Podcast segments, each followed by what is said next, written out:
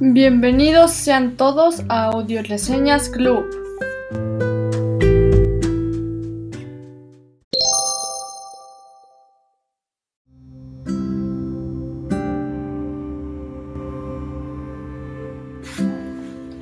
Hoy contaremos varias historias entre las sombras.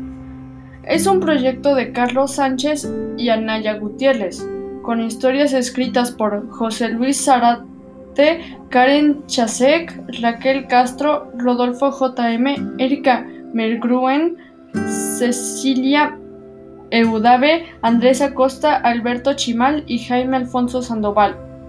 El libro se llama Sombras. Fue impreso en la CDMX, primera edición, 2015. Yo soy su compañera Mariana Torres Miranda y hoy les hablaré de este libro.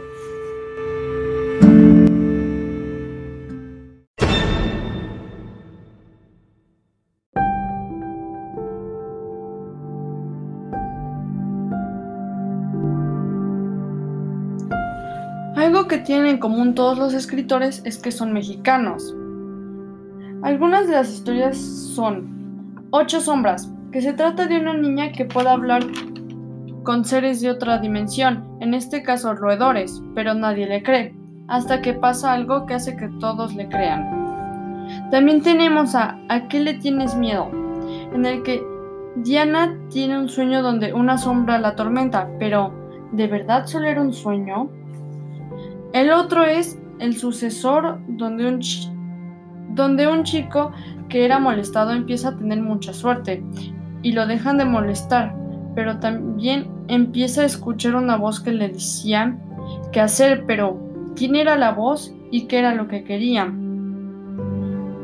Una antología es una colección constituida por fragmentos de obras como esta, como esta con algo en común, en este caso las sombras, que se nos presentan en esta historia, ya que la palabra sombra puede referirse a muchos tipos.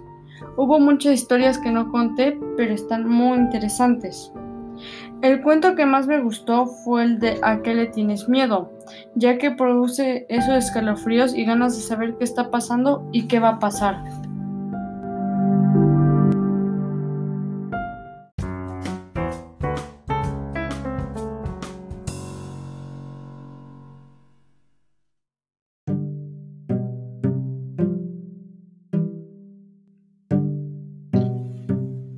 Los cuentos son muy buenos porque te dejan pensando, ya sea por lo que pasó o por la moraleja que nos deja.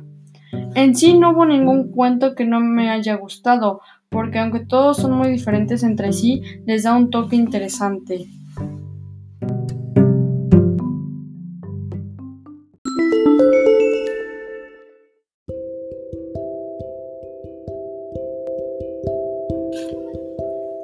Les recomiendo mucho este libro, aunque no todas las historias son de misterio, sí son muy intrigantes. Este libro me impresionó mucho porque hubo momentos en los que me daba miedo y curiosidad al mismo tiempo, pero en algunos también me hicieron quedarme impactada. Les agradezco su audiencia. Nos vemos pronto.